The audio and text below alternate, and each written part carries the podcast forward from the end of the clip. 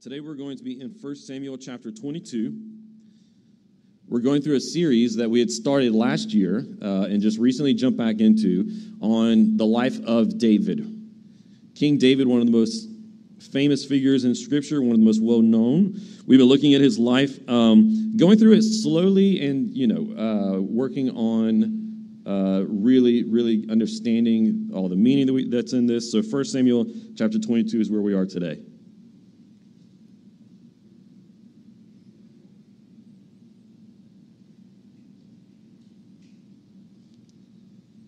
1 Samuel chapter 22. I'm hearing a really odd, like echo or feedback or something. Is that just me, or does it, do y'all hear that out there too? That's just me. Okay. Oh no, some of y'all do hear it. Okay.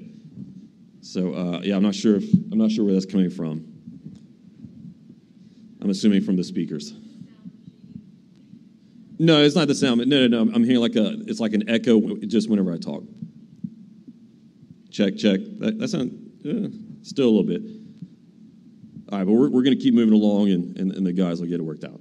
All right, so we're going to be in 1 Samuel chapter 22. I'm going to be, we're, we're, we're talking about the whole chapter today, but I'm just going to read the first part of it. So we're going to start in verse 1 and then, uh, and then go on from there. So in 1 Samuel chapter 22 and starting in verse 1, it says, So David left Gath and took refuge in the cave of Adullam. When David's brothers and his father's whole family heard, they went down and joined him there.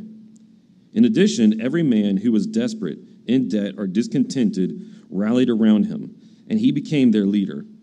About 400 men were with him. From there, David went to Mizpah of Moab, where he said to the king of Moab, Please let my father and mother stay with me, uh, stay with you until I know what God will do for me. So he left them in the care of the king of Moab, and they stayed with him the whole time David was in the stronghold. Then the prophet Gad said to David, Don't stay in the stronghold. Leave and return to the land of Judah. So David left and went to the forest of Hereth. Saul heard that David and his men had been discovered. At that time, Saul was in Gibeah, sitting under the tamarisk tree at the high place. His spear was in hand, and all his servants were standing around him. Saul said to his servants, Listen, men of Benjamin, is Jesse's son going to give all of you fields and vineyards? Do you think he'll make all of you commanders of thousands and commanders of hundreds? That's why you have conspired against me. Nobody tells me when my own son makes a covenant with Jesse's son. None of you cares about me or tells me that my son has stirred up my own servant to wait in ambush for me, as is the case today. Then Doeg the Edomite, who was in charge of Saul's servants, answered, I saw Jesse's son come to Ahimelech, son of Ahitub at, no, at Nob. Ahimelech inquired of the Lord for him and gave him provisions. He also gave him the sword of Goliath the Philistine. So we're going to pause there in the reading, but uh, we'll, we'll be talking about everything that happens in this chapter today. And, and one of the things that occurs is right after um, right after this part here where, uh, where Saul is increasing in his paranoia and is uh, berating his men because of how uh, they have been, in his words or in his view, conspiring against him. There's one man who, who, who speaks up who is named Doeg the Edomite.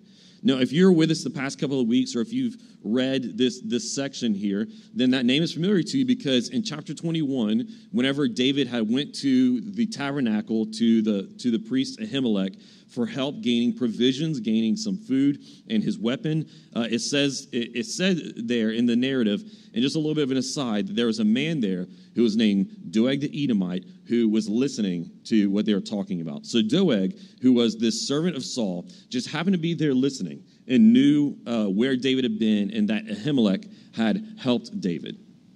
And so he speaks up and tells Saul uh, where David had been and who had helped him as Saul is, is berating against them. And so what happens immediately after this is, is a really a terrible, terrible scene.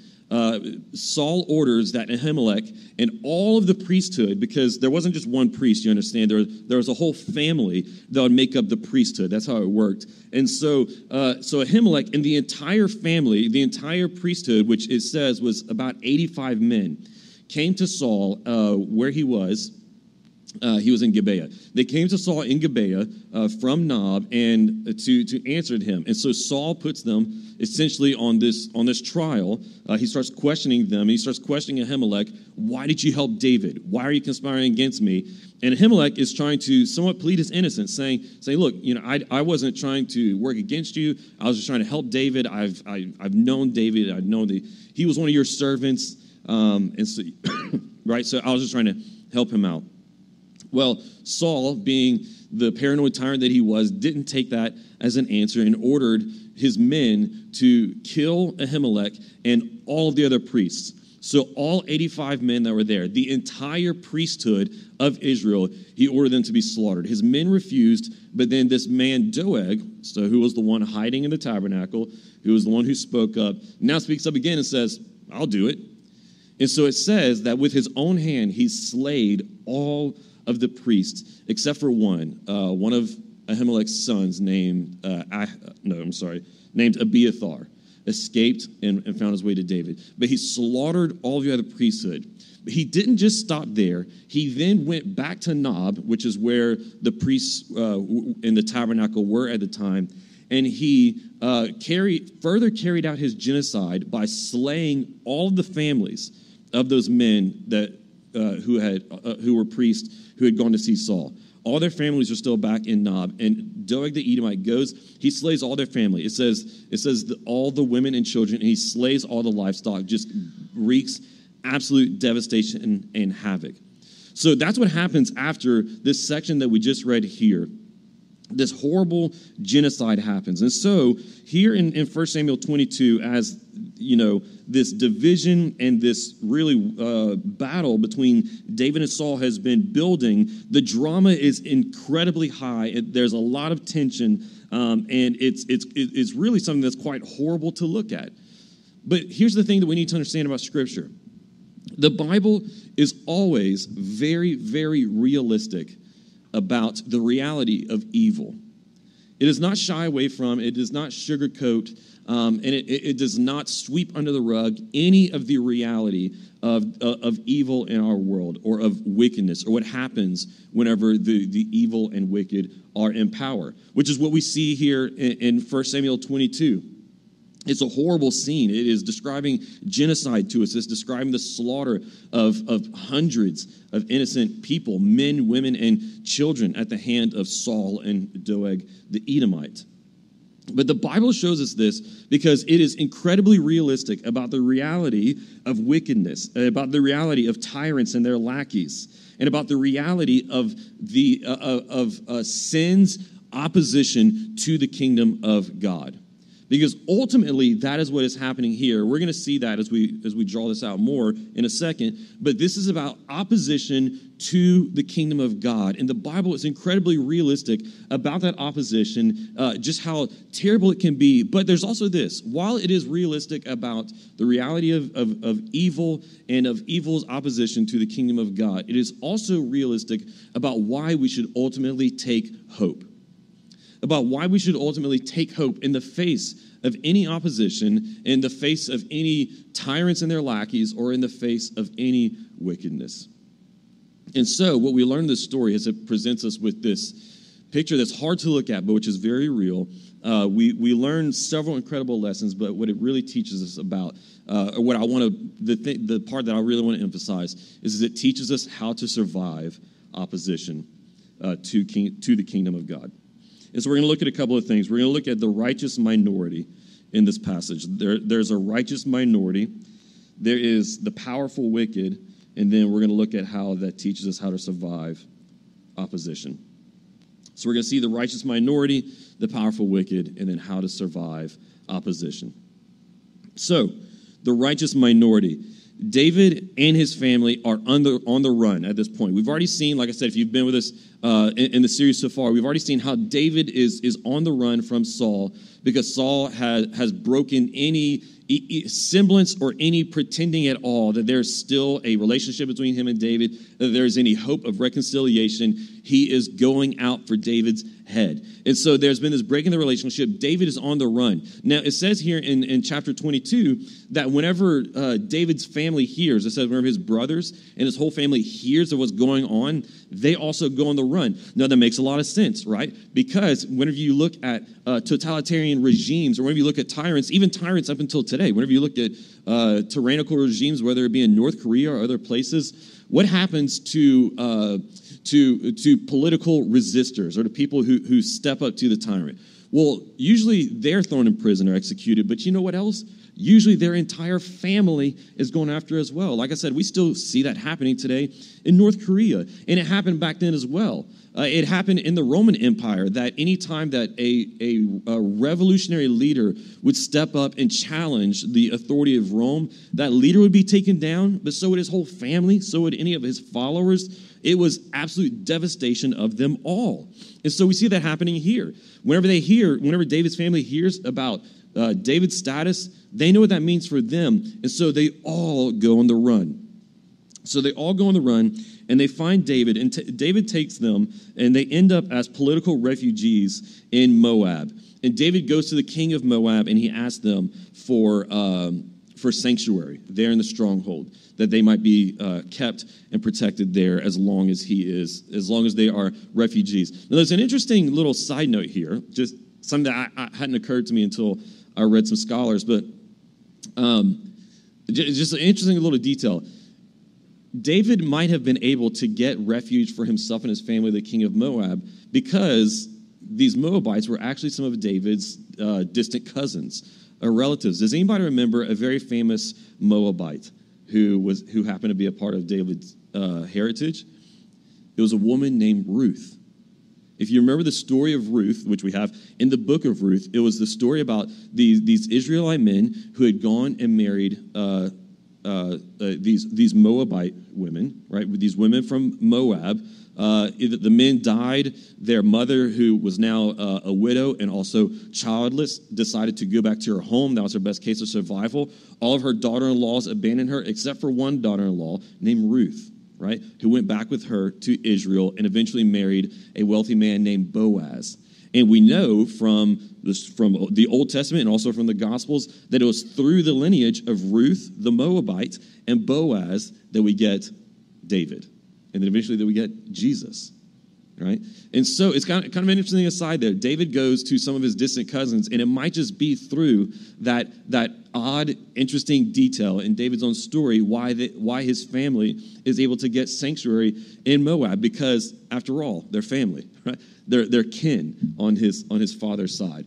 So David goes to, to some of their distant cousins there in Moab. He gets sanctuary for his family. But there's also this detail too. It says in verse 2, it says, In addition, every man who is desperate or in debt or discontented, I can only assume that that means discontented with the reign of Saul, rallied around him and he became their leader. And it says there are about 400 men now around David. And so what we see happening here is that David, as he is on the run, uh, as God's chosen king, right, as a righteous man, he's on the run and he starts to attract this, this, um, this small army, but this small new community around himself. What, what scholars tell us is, is you can see here how as God has shifted his hand from, uh, from Saul onto David, and as he has shifted his true kingdom from the reign of Saul onto David as his true king, we see here as David is on the run that uh, he is also building up a new Israel. He's building up a new nation around his true chosen king in that kingdom. And that's what we see happening here.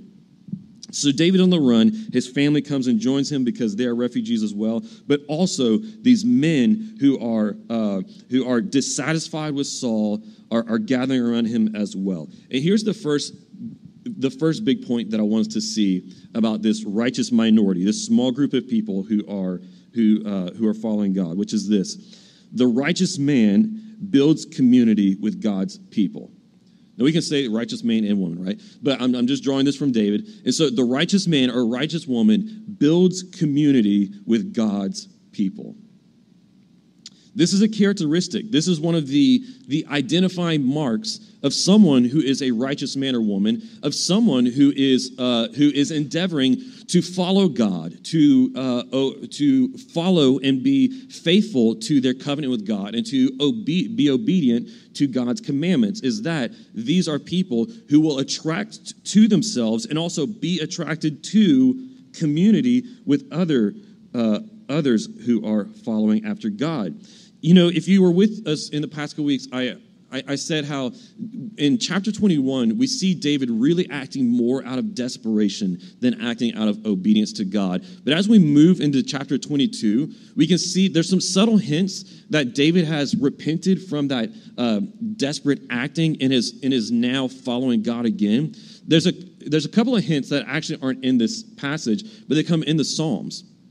Whenever you go to the Psalms, um, oh goodness, I, the, the numbers just fled my mind. I'm bad at numbers. I'm really, really bad at numbers. I think it's Psalm 34, and the other one is, is, is in the 50s. Um, it's either 32 or 34, the other one's in the 50s. But if you go and you read these Psalms, you know, some of the Psalms will have um, uh, uh, this, this inscription at the top. It'll say, you know, written by this person for whoever else or whatever. And there's a couple, like I said, I believe it's 34, it, that describe um, David writing this psalm in light of his uh, his fleeing from Gath or his fleeing to to Moab, right? And so in the Psalms, we have these hints here that as David uh, ran after, after what we see happening at 21, that he started to kind of come to his senses. And we can go and read those Psalms of how he's now turning his attention to God who provides for him. So we get some hints there, but we also get a hint in this, in that uh, in verse 5 it says that the prophet Gad, we don't know who Gad is, there's the only mention of him, right? But the prophet Gad uh, says something to David, and David listens. And so that's another subtle hint, too, because one of the marks of a faithful king of Israel was that he, had, he was surrounded by priests and prophets who were delivering to him the word and will of God, and he would listen to it. So that's another subtle hint here uh, that David is, is, has repented from his desperate acting and is now walking in righteousness, righteousness and obedience once again. And so, as we see a man of God walking in righteousness and walking in obedience to God, one of the natural results of that is that uh, others who are seeking to walk in righteousness and obedience are, are attracted to, and, and a new community is built uh, around that righteous man because this is what righteous people do. In Psalm chapter 1, one of my all time favorite of the Psalms, in Psalm chapter 1, listen to what it says in verse 1. It says, How happy is the one who does not walk in the advice of the wicked or stand in the pathway with sinners, or sit in the company of mockers. And then as it goes on in the rest of the psalm, it describes, but instead, here's what the righteous do. It talks about delighting in the law of the Lord and, and, and different things. But what we see right off the bat in, in, in Psalm 1, verse 1, is something that the righteous do not do. And what is the thing that the righteous do not do? They do not fellowship with the wicked. That's what it says. How happy is the one who does not walk in the advice of the wicked, stand in the pathway with sinners, or sit in the company of mockers. What's, uh, what Hebrew scholars and scholars of the Psalms point out here is that there is a progression in, uh, in, the, in, in the intimacy being described with the person who uh, does not do these things. Right, there's a walking, then, but then there is a standing. So now a person has gone from merely, you can almost have the image of like passing through, right? Passing through the advice of the wicked to now standing, right? There, there's more presence there. And then sitting in the company of mockers. Scholars of the Psalms call this a, call this a descent happening. But what it tells us as, it, as Psalm 1 begins to describe the life of the righteous and what makes the righteous difference, different right off the bat is this not fellowshipping in, with wickedness. No, this does not mean that, okay, well, if I'm righteous, uh, then I can't w- work in an office where there are any wicked, right? or I, I, cannot have friends who are not Christians or anything these things. I'm not talking about that. What it is talking about here is, is the people which make up the, the core community of your life. The people the, the community which makes up the core fellowship, right? Where the, the most intimate parts of your life. This is what it's talking about here, and the righteous do not do it. And so let me ask you this Are you in community with others who are following God? Are you in community with others who are following God? This is something really important for us to understand. There is no such thing as a Lone Ranger Christian. There's no such thing as a Lone Ranger Christian. A Lone Ranger Christian is a dead Christian. Okay? There is no such thing as being able, being able to go at it on your own. This is why church fellowship is absolutely essential. You know, we, we talked about how uh, last last year during whenever the, the pandemic started, and we had to uh, they had the stay at home order. We had to shut down church, move to live stream for a while. Something that we talked about that, that I said in the live streams almost every single week was that this is a temporary measure, right? This is a temporary compromise until we are able to meet together again. And now we did eventually come back together, right? And, and, and, and, and now we are here, right? But why couldn't we have just stayed online? Wasn't it so much more convenient to be able to watch church at home in your pajamas? it was more convenient for me too. It was, it was nice for a little while. It's, it's, it's, it's much more of an inconvenience to have to do this. To all, all of you, our volunteers who, who, who set up and tear down and who, who, who work so hard in the nursery to love and teach and care for our kids, wasn't being able to just stay home so much easier? But the reason that we sacrifice time and the, the reason that we uh, put in the effort and the reason that we choose the more inconvenient option of getting together and having to rub shoulders with people that are different from us so that you know maybe sometimes they're not the most likable people or whatever else right? The reason that we do it is because lone ranger christians are are, are eventually going to be dead. Community fellowship is essential. It's something that we need. It's a blessing from god are you in community with others who are following God? We see this here in the story of, of, of David, how there, uh, there's a new community being formed around him. But we also see it in, in the New Testament. One of my favorite verses, Paul writes in 2 Timothy uh, 2.22, he says, Flee from youthful passions and pursue righteousness, faith, love, and peace. But then he says this, to pursue righteousness and so on, along with those who call on the Lord from a pure heart. What this reminds me of is that the Christian life is a journey that has to be done with friends. The Christian life is a journey, right? It, it, is, it is us where we come into a relationship with Christ, right? And then empowered by His Holy Spirit, walking with Christ, we now move on in life and we now, you know, we, we go on in the journey of life, uh, pursuing Him as our, uh, uh, following after Jesus and then being changed into His likeness right? Being made more like him and, and, carrying out the good works that he has for us. So we go on this journey, but but we don't go on this journey alone. It's a journey that we have to go on with friends. It's a journey that we have to go on with other church members, with, with a community that we are in covenantal relationship with. It is absolutely necessary.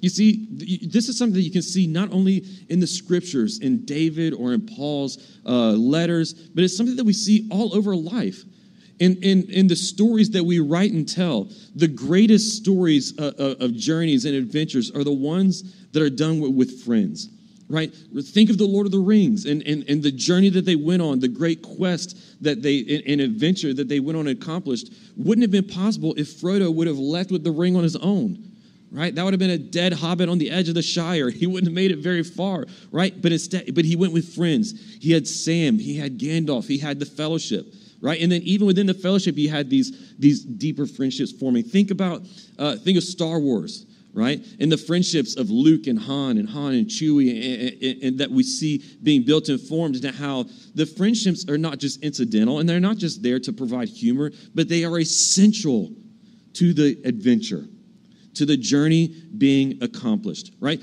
Think of Woody and Buzz, right? We, can just go on and on and on about how, uh, about how essential friendship is to accomplishing any journey. And the same is true in the Christian life. And so let me encourage you seek that community. If you're listening and you and you're thinking about your life and you're and you're understanding, you know what, my my life is lacking in that in that community.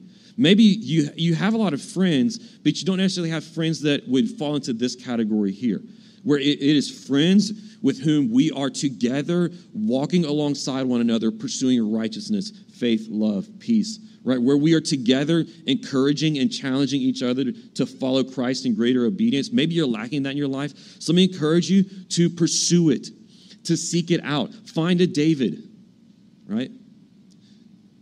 Find a David that you can rally around, somebody who's following after God and you can follow after God with them. Let me encourage you, like I said, we're going to be talking about groups and we're going to be launching groups here soon. Get ready for groups. And, and then whenever we, we, we, we get them going, join in one and be dedicated to it, right? Make it a core part of your life. Because the righteous build community with others who are following God. On the other hand, whenever we look at Saul, we see a very stark contrast. We see a very stark contrast when we look at Saul, who we had David, who's following after God and, and being a man following after God. A, there's a community being built around him of others who were discontented and wanting to follow after God as well, be a part of God's kingdom, not Saul's kingdom, right? On the other hand, we have Saul, who, in, in contrast to being uh, to having a community built around him, he is going into deeper and deeper isolation. When we look at the story of Saul, not just in 22, but over the past several chapters, we see a man who is increasingly isolated. First, he's being isolated from David as, as he is uh, growing jealous and threatened by the popularity, popularity of, of David. And then, as he becomes isolated from David, he becomes isolated from Jonathan, his own son. He's separated from him. And then here in chapter 22, we see that he becomes even more isolated from his top cabinet members, from his own most loyal men, where he's standing there and he's berating them, saying, You know, you think David is going to give you more wealth than I've given you? You think he's going to give you more horses than I've given you? You think he's going to give you better positions in this kingdom than I've given you? And then later on in the chapter, whenever he orders that all of the priests in, uh, in Ahimelech's family be executed, his men said no. His men said, No, we're not doing it, which is then when Doeg stepped up. You see, so Saul's being uh, isolated from David, Jonathan, from his own men, and then by his murderous decree, isolated from the priesthood. So here we have the picture of a man who is who, who like I said before, is slowly, slowly, slowly uh, retreating into a community of none, of being all alone, to where is we can look and, and, and Doeg, the Edomite, is his only friend. Saul orders the priest to be executed, and his men refuse. But then Doeg, Doeg the Edomite, steps up because he heard what Saul said. He heard that those men who, who were supposedly siding with David and who, who weren't listening to him were going to be losing all of their government benefits. They're going to be losing all the good handouts and the positions of power and the wealth and, and, and all those little benefits that came along with being one of, one of Saul's men working in his cabinet or working in, in his kingdom and so on. And so here you had Doeg who said, Well, I don't want to lose those things. I like those things. And so he stepped up to do the tyrant's dirty work.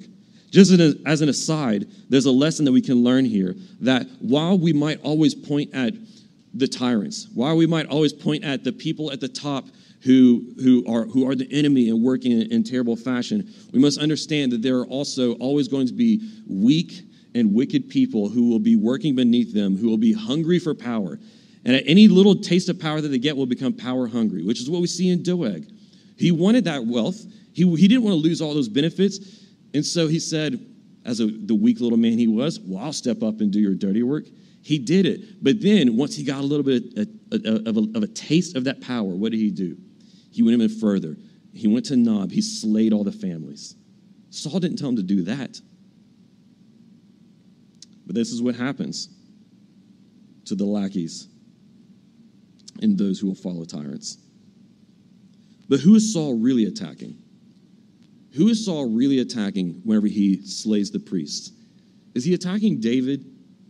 If we look at it with, uh, not, blind, not blind, if we look at it in a very narrow sense, right? That's what it looks like in, in the immediate context because, because he's chasing after David and he's angry that Ahimelech had, you know, regardless of how much Ahimelech knew or how, how conscious he was he was helping David, he was angry that Ahimelech had helped David uh, outrun Saul and get away, right? And so it seems as though, just in the immediate context and looking at it very narrowly, that uh, Saul is further waging war and he's getting retribution against David by killing the priests. But ultimately, is that what he is really doing?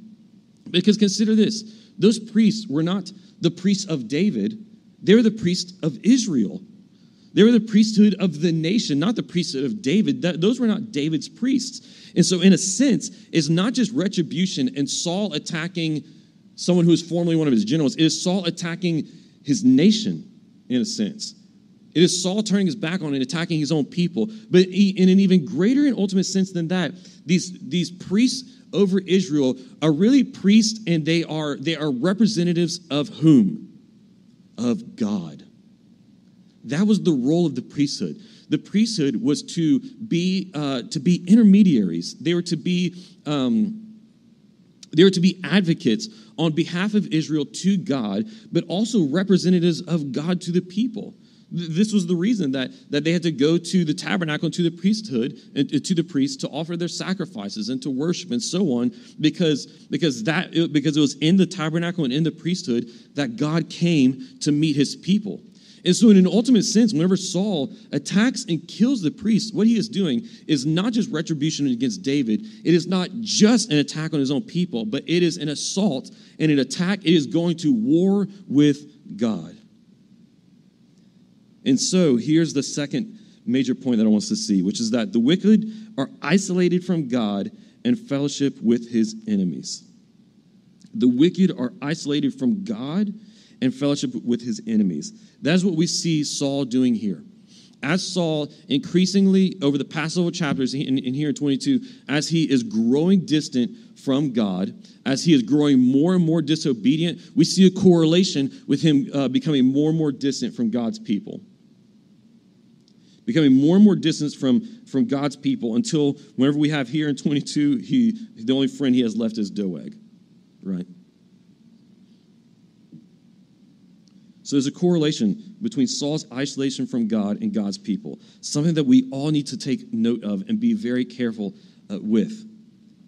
Are you in isolation from God's people? That's a bad sign that there might be some distance between you and God. Whenever you look around your life, are your only friends Doegs? Ask yourself, are you surrounded by Davids or Doegs? It's an important question for us to, to ask and, and look at our lives. Are you surrounded by people who are encouraging you to follow after God in righteousness, in obedience? Are you looking at people who you can share your sins with and they can remind you of God's grace, encourage you, and, and, and challenge you and, and help you to continue to, to repent and, and walk in greater obedience? Or are you surrounded by Doegs, people who could care less and people who will even help you in your rebellion. People who will celebrate not following God and call you in to join in with, uh, with abandoning your, your love and your covenant with God. Are you surrounded by Davids or Doegs? You know, there's something that the, uh, that the social media hustlers say. Um, you know, those people like Gary Vee and all the other ones. They, they, say they say things like, "Your your network is your net worth," right? And it's kind of silly, you know, in, in all their posts and all. But there's a little bit of a truth to that, right? And I think there's a little bit of a truth to that when it comes to the spiritual life, maybe even more than, than business or anything else, which is that your, net, your network, right? The people that, like I said, form the, the, the deepest uh, parts of the, the, uh, the most intimate forms of community in your life will have a tremendous influence over your direction in life and over your direction in whether you are following Christ or whether you're following idols, whether you're following the world. And so, are you surrounded by Davids or Doegs? Like I said, Saul has completely turned against the Lord, and the results are horrible. It's, it's a very hard scene, and it's a hard passage to read about in the second half uh, uh, of chapter 22 whenever there's this genocide carried out whenever Saul turns completely against the Lord. But we need to take note of what God is doing in this passage. If we don't also, if we only look at what the people are doing, but we don't ask what is God doing, then we're going to miss out on something. What is God doing in this passage? On the surface, you might be saying, I don't see God at all. But God is doing something here, even if we don't see it on the surface. Here's what He is doing. If you started this series with us, you might remember this. Or if you've read 1 Samuel before, you might remember this. But all the way back in the beginning of 1 Samuel, we are presented this picture of Israel where it is being, there was no king, uh, and it was being ruled by a class of elites who were unrighteous, not following after God at all. And in the priesthood, so in the religious elites, you had the family of the, uh, the priest named Eli, right? Eli the priest and his family, who were uh, his sons, who were terrible, wicked priests, right? They were really, really bad. And in cha- chapter 2 of 1 Samuel, uh, God comes to this priest and he says, Because of you and your sons, because of the corruption in your family, I'm going to completely do away with it. He said, You guys have broken covenant with me. You have led my nation astray. You, you are terrible leaders. And so, because of your sin, I'm bringing judgment down on you and your family. Right? The just God is bringing down uh, his, his, verdict on this family. And what do we see happening here in this passage?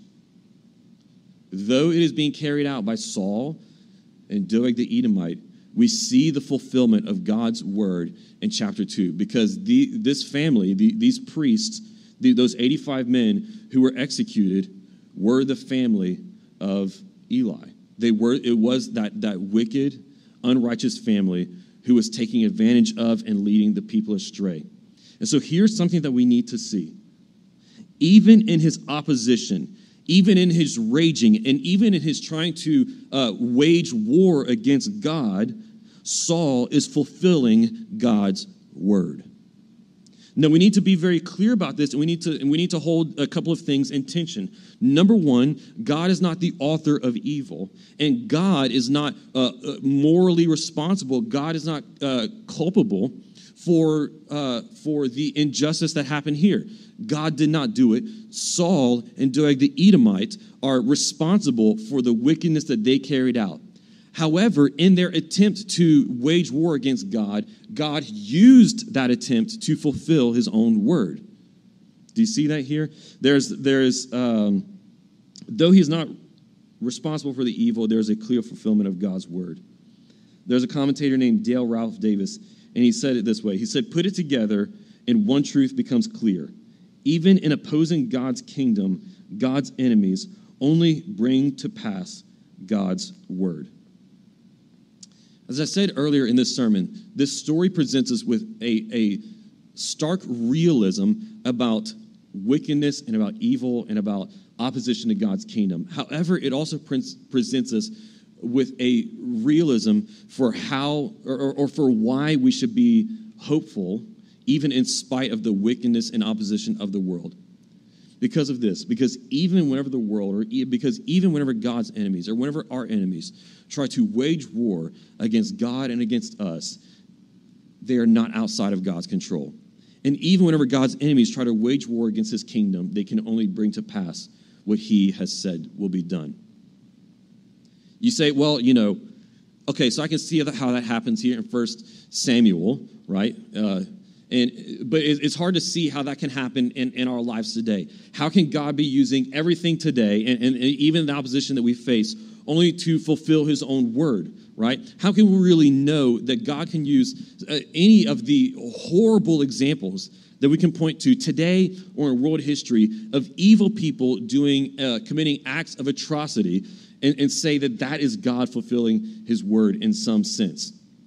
Well, I'm not saying that we should go and investigate every single case of evil and say that this is how God fulfills his word. I think that would be inappropriate, right? This is something that we that we look at as a, as a general rule and a general truth that we hold on to, but Scripture is not telling us now go and find every specific purpose, right? So many of these things are questions that will only be answered on the other side of eternity. But the trust and the, the confidence that we can have in knowing that God will always remain in control and that God will even use the actions of wicked people to accomplish his good purposes? How can we hold on to confidence and certainty in that? Because of this.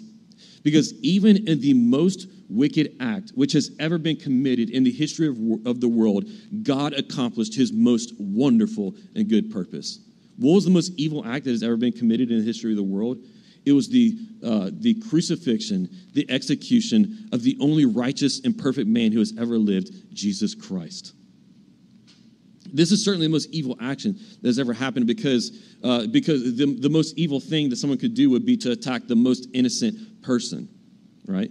We, we, know this in our life all the time. So, what could be greater than the only perfect man who was not just innocent, but who was, uh, who was completely morally perfect, who was righteous and had followed God? Certainly, there could be no more evil than to attack that person.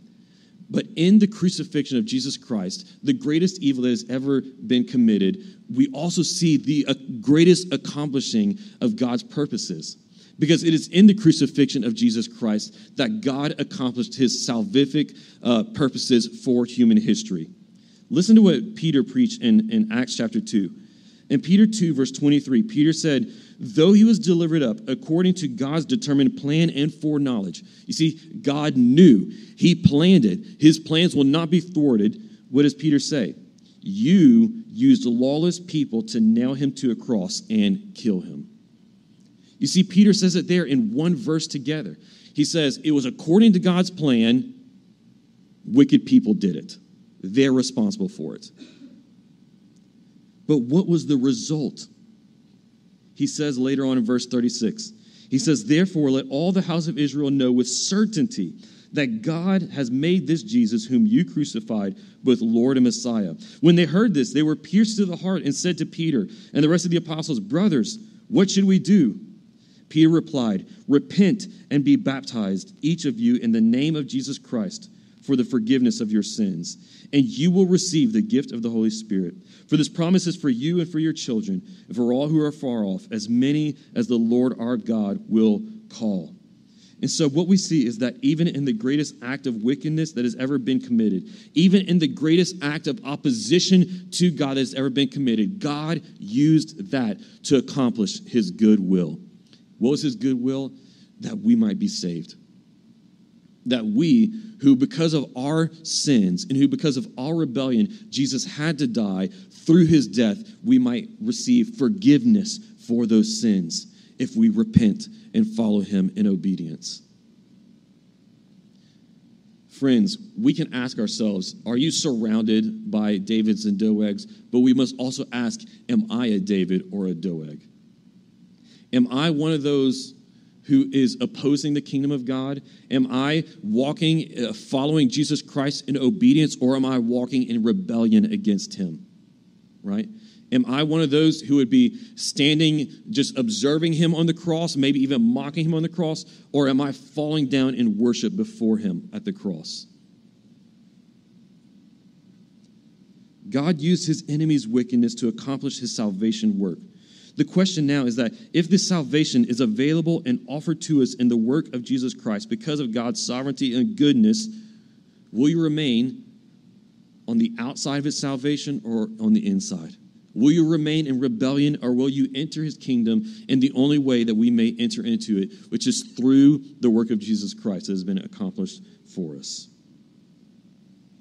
If you have accepted Jesus' work on your behalf, if you have laid your life down before him at the cross, repented of your sin, and you, you are now walking in obedience to him, then what that means for us is that we are now in, in living in a community which is formed around the greater David, Jesus Christ, right? We see David uh, bringing a community around himself, but he is only a picture of what Jesus can do right? So now, if you are in Christ, we should all be in that community which is forming around Him. Because if we do this, uh, uh, form in community near to Jesus Christ and close to one another, this is the key to surviving opposition even in our day. As I said at the beginning of the sermon, we are going. We, this story teaches us how to survive opposition because we're living in a world where there is increasing opposition to uh, to the Christian message and to the Christian church, the true Christian church. We can see this as secularization grows in our society, and along with that, um, ill will, right? And along with that, disdain for our, the, the Christian church and its message, right? And so, as we see opposition and, uh, uh, and disdain in our life today, and as we see it grow, however much God allows it to continue to grow, right? How are we going to survive it? How are we going to continue to stand? How are we going to make it for the long haul and go the distance? The key is being an intentional community. Intentional communities are necessary for surviving opposition because whenever the world turns against us, intentional communities will provide us a place to go to where there are people who are for us.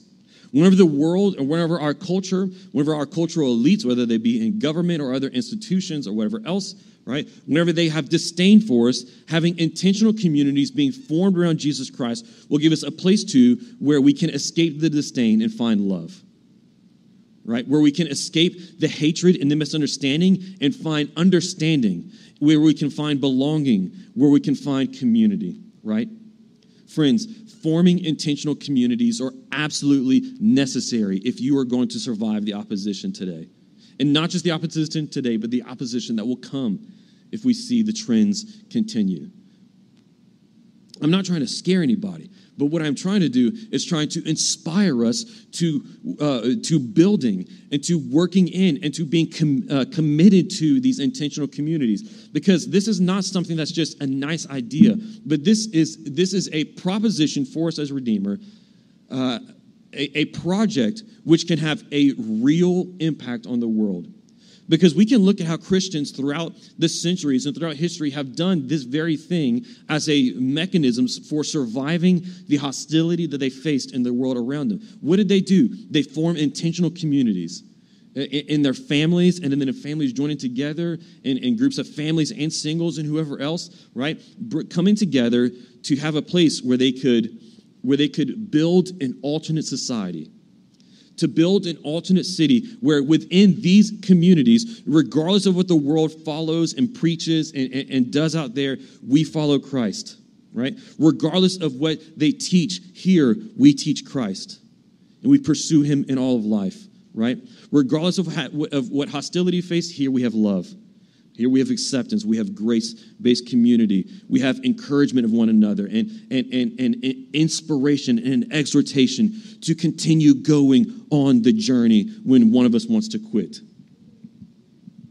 You can read about this. In, one of the most, I think, some of the most beautiful examples is when you read about the intentional communities of Christians coming together in uh, these different uh, uh, bubbles and pockets of resistance in the various different nations of the former Soviet bloc, in Czechoslovakia, Romania, and all these other, other nations that were underneath the brutal oppression of the, the Soviet regime. What you see happening there is that as the Soviet regime cracked down on Christianity and the church, is that uh, the true church did not go away, but they started to form together these intentional communities in, in their homes, um, among their families and others. And what they would do in these communities is they would continue to teach Scripture, right?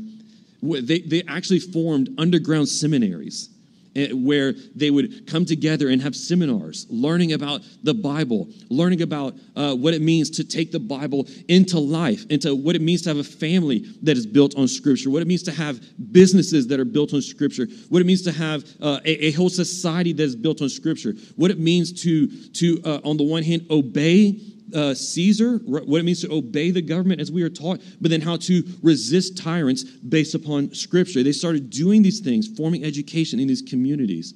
Right? They they retained a, uh, a, a, sense of, of, culture and art as they looked at how, how God has given us beauty and, and, and called us to cultivate beauty right? They did these things, and what you see happening is that whenever those regimes finally fell because of, uh, of these growing communities, do you know what happened?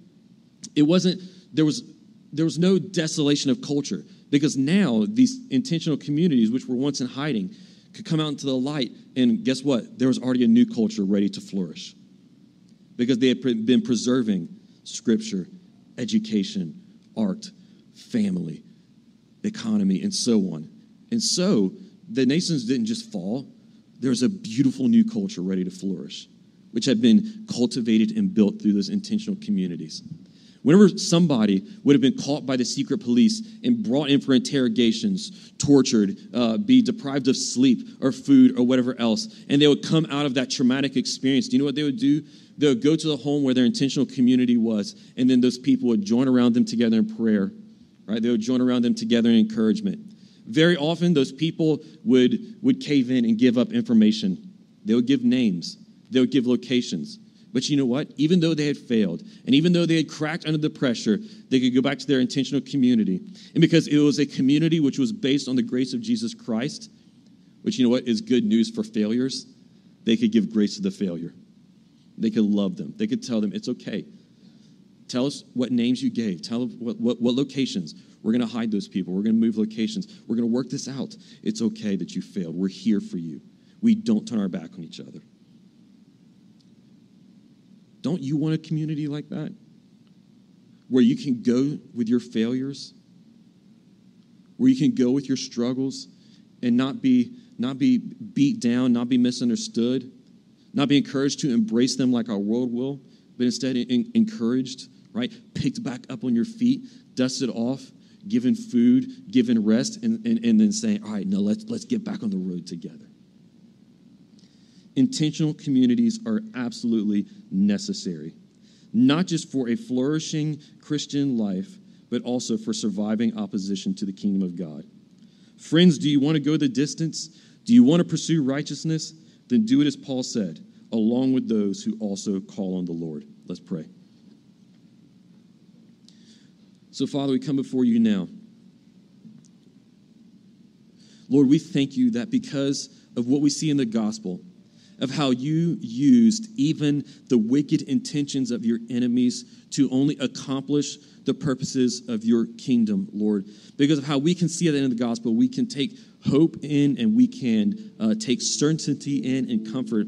And that no matter what we face today, Lord, that, that uh, the enemies to your kingdom today who wage war against you and who disdain us, Father, they are not working outside of your good purposes. That nothing can thwart, that nothing can override, that nothing can outpower your sovereignty.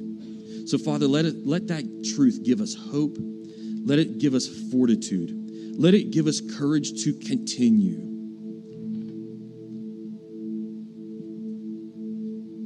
And Father, let us join together as people of hope as people of the gospel, or as people feebly and, and imperfectly trying to pursue righteousness. Bring us together, Lord, around Jesus Christ. Raise up Davids who will, who will help us to, to follow Jesus together. Lord, turn us more into Davids and not Doegs.